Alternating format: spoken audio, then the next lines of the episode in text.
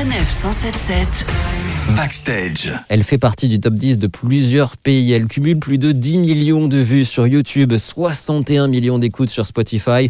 C'est Zoé West. Bonjour Zoé. Bonjour. Hey. Alors si on vous connaît, c'est pour le titre euh, Contrôle. I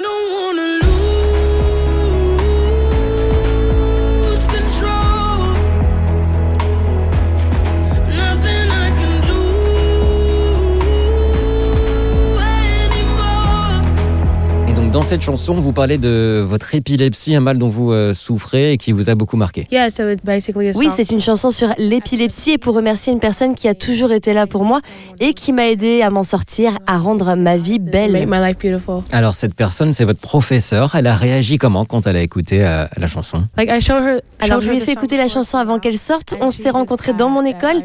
Elle a écouté la chanson, elle ne s'y attendait pas du tout. On s'est pris dans les bras et elle a pleuré pendant 3-4 bonnes minutes.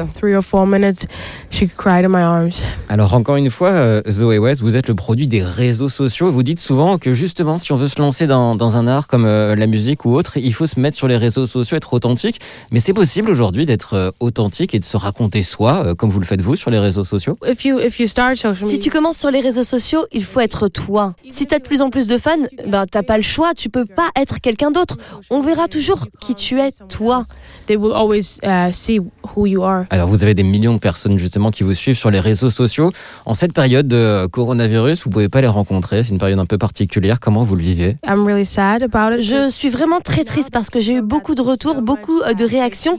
Donc c'est encore plus triste de ne pas pouvoir les voir en vrai, évidemment. Mais je leur écris. On a un groupe de fans qui s'appelle Zoé West Army et on s'écrit euh, tous les jours sur ce groupe. Je pensais, tu sais, faire une conférence Zoom pour ceux euh, qui sont là depuis le début. Et là, on peut un peu plus voyager, on peut voir quelques-uns des fans. finally see some people. Alors on va écouter Contrôle, premier extrait de votre prochain album.